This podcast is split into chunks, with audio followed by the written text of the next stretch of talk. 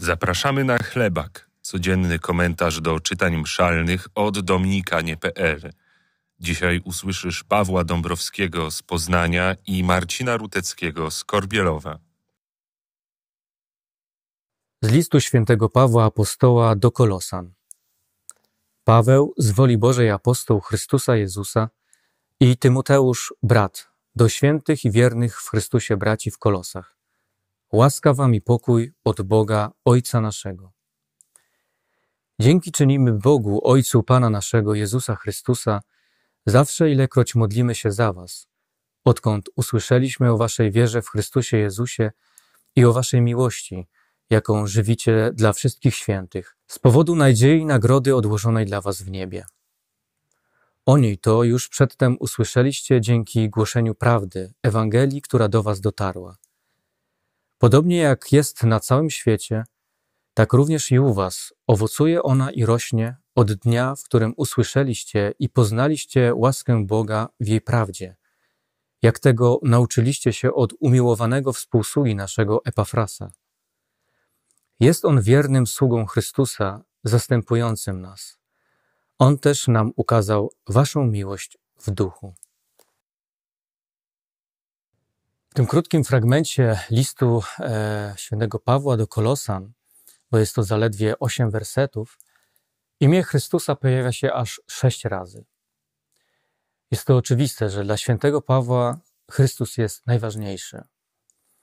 Apostoł odnosi do niego praktycznie wszystko, wszystko, co dzieje się w jego życiu, od tego jednego pamiętnego spotkania pod e, Damaszkiem. W ten sposób święty Paweł wypowiada jakąś podstawową prawdę chrześcijaństwa, że Chrystus stanowi absolutne centrum naszej wiary. On jest dla niej pierwszym i ostatecznym punktem odniesienia. Bo wszystko pochodzi od Chrystusa, wszystko do Niego zmierza. Wszystko dzieje się przez Niego, za Jego inspiracją, z Jego pomocą i w Jego duchu. W Chrystusie otrzymaliśmy nowe życie. W Nim zostaliśmy stworzeni na nowo. W innym miejscu święty Paweł powie nawet, że nasze życie jest z Chrystusem ukryte w Bogu. I to chrześcijańskie życie ma swoje specjalne, unikalne paliwo, którym jest wiara, nadzieja i miłość. Te trzy cnoty stanowią napęd, dzięki któremu Ewangelia wciąż owocuje i rośnie na całym świecie.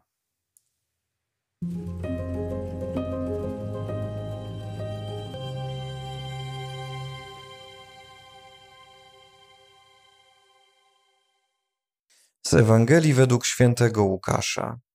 Po opuszczeniu synagogi Jezus przyszedł do domu Szymona, a wysoka gorączka trawiła teściową Szymona i prosili go za nią. On, stanąwszy nad nią, rozkazał gorączce i opuściła ją. Zaraz też wstała uzdrowiona i usługiwała im. O zachodzie słońca wszyscy, którzy mieli cierpiących na rozmaite choroby, przynosili ich do niego. On zaś na każdego z nich kładł ręce i uzdrawiał ich. Także złe duchy wychodziły z wielu, wołając: Ty jesteś syn Boży. Lecz on je gromił i nie pozwalał im mówić, ponieważ wiedziały, że on jest Mesjaszem. Z nastaniem dnia wyszedł i udał się na miejsce pustynne, a tłumy szukały go i przyszły aż do niego. Chciały go zatrzymać, ażeby nie odchodził od nich. Lecz on rzekł do nich, Także innym miastom muszę głosić dobrą nowinę o Królestwie Bożym. Po to zostałem posłany. I głosił słowo w synagogach Judei. Kiedyś papież Franciszek powiedział takie zdanie. Jakże byłoby pięknie, gdyby każdy z nas mógł wieczorem powiedzieć: Dzisiaj zrobiłem gest miłości wobec drugiego. Nauczycielem miłości jest dla nas zawsze Jezus Chrystus, który czyni dobro i poprzez dobro objawia Ojca jako przyjaciela człowieka. Jesteśmy tego świadkami także w dzisiejszej Ewangelii. Tak jak wcześniej synagoga, tak teraz dom rodzinny Szymona staje się sceną objawienia się mocy słowa Jezusa. Oto teściowa Szymona, złożona wielką gorączką, cierpi i znikąd nie ma pomocy. Jezus objawia moc swojego słowa i rozkazuje gorączce i podnosi kobietę z choroby.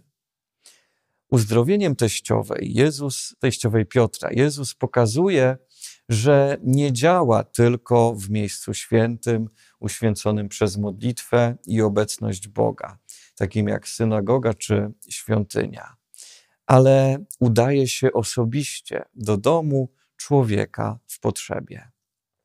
Nie czeka, aż mu chorą przyniosą, ale sam przychodzi z pomocą i staje u jej łóżka. Sposób działania Jezusa jest charakterystyczny. Otóż Jezus nie tylko wypowiada słowo, ale kładzie ręce i choroba ustępuje. Co oznacza ten gest?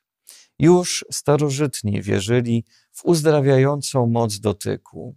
Uważano, że przez dotyk choroba, osoba obdarzona szczególnymi darami wewnętrznymi przekazuje drugiej osobie cząstkę siebie, część swojej siły e, i udziela zdrowia. Dotykając chorych, Jezus uświadamia im, że pragnie im towarzyszyć, że chce być blisko nich. I tak jak w przypadku teściowej Piotra, dzieli się swoją boską mocą, która przywraca człowiekowi siły i pierwotną harmonię. Apostołowie Jezusa już od pierwszych chwil istnienia Kościoła będą naśladować swojego mistrza. Zięć Piotr też w ten sposób zacznie uzdrawiać. W dniu zesłania Ducha Świętego każdy z nich zostanie wyposażony w moc z wysoka, w Ducha Świętego. Stanie się to nie ze względu na nich, ale dla dobra wszystkich, do których będą posłani. Gest wyciągniętych rąk przewiduje liturgia sakramentu pokuty i pojednania, ale nie tylko. W Kościele, aż do naszych czasów, w obrzędzie namaszczenia chorych i przy sakramencie bierzmowania ma miejsce ten gest. Po tym geście następują formuły błogosławieństwa Boga Ojca, Syna Bożego i Ducha Świętego Pocieszyciela, podkreślające prawdę, że moc uzdrawiania nie pochodzi z naturalnych talentów czy uzdolnień kapłana, ale od Trójcy Świętej.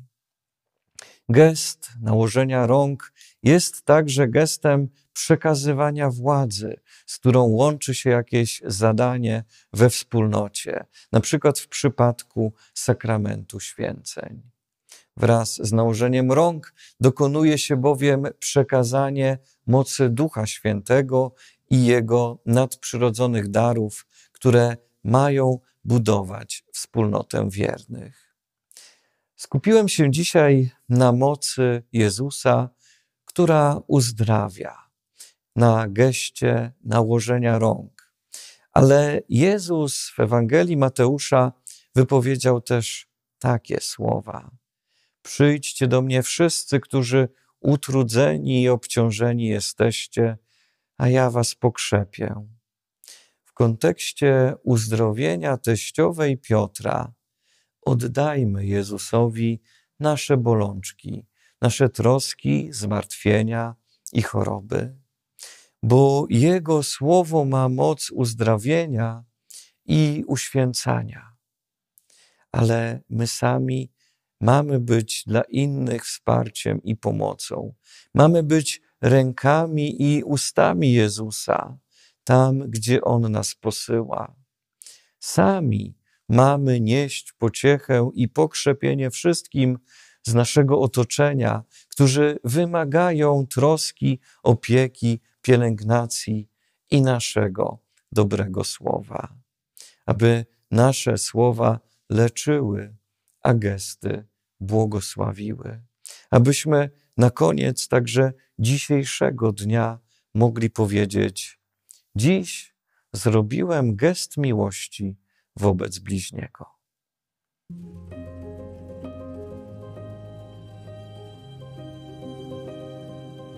Dzięki Twojemu wsparciu możemy robić to, co robimy, coraz lepiej.